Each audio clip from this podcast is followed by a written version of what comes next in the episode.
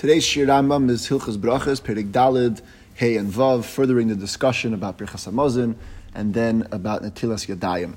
So there really isn't a lot from the Rebbe today. I'll just mention two points that the Rebbe makes in Perik Hey.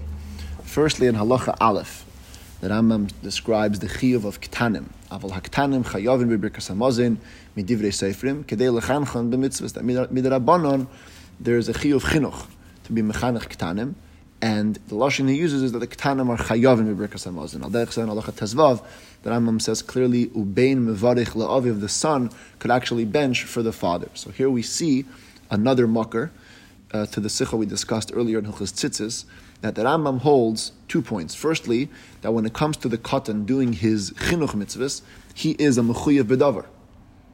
That's why the lashon is ktanim chayovim. We don't say the father is chayav to be to be mechanech the ktanim. It's the ktanim's chiyuv. And uh, said ben mevarech laviv because he's mechuyev. And we explain the mahus of that is that because um, even though the father is mechuyev, but because the chiyuv is for the son to do the mitzvah, so since you have in the end of the day an asiyas chiyuv of the katan. There's a pulas mitzvah b'shleimus being done through the katan. Therefore, it's uh, it's an inyan that the katan is chayiv. And another thing we see here is that the, that the Rambam holds chinuch midarabanan, which we also explained in Ilchus Tzitzis, why the chiyuv chinuch midarabanan, not midiraisa, because midiraisa, um, the fact that you need time to learn the dinim of the mitzvahs is not a stira to your chiyuv, and since your chiyuv only begins in your bar mitzvah, so there's no problem in a Torah to spend some time learning about your chiyuvim, and you wouldn't be able to any mitzvahs. Chum or mechadish, that you should be mechanech the kids so that they'll be prepared in time for the bar mitzvah.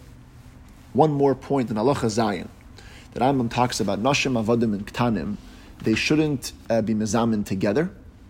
Rather, elu mezamin la'atzman, velu mezamin la'atzman, each one should be mezamin on their own. And then he adds later on in that halacha, katan that if a katan knows who is being benched to, he could be part of a mizuman. So in that same sikh in Chilik Yud Zayin, about the ideas of chinuch, the Rebbe notes in Hara like this. The Kesef Mishnah on this halacha writes um, that the Gemara only talks about nashim and avadim being mizamin la'atzma.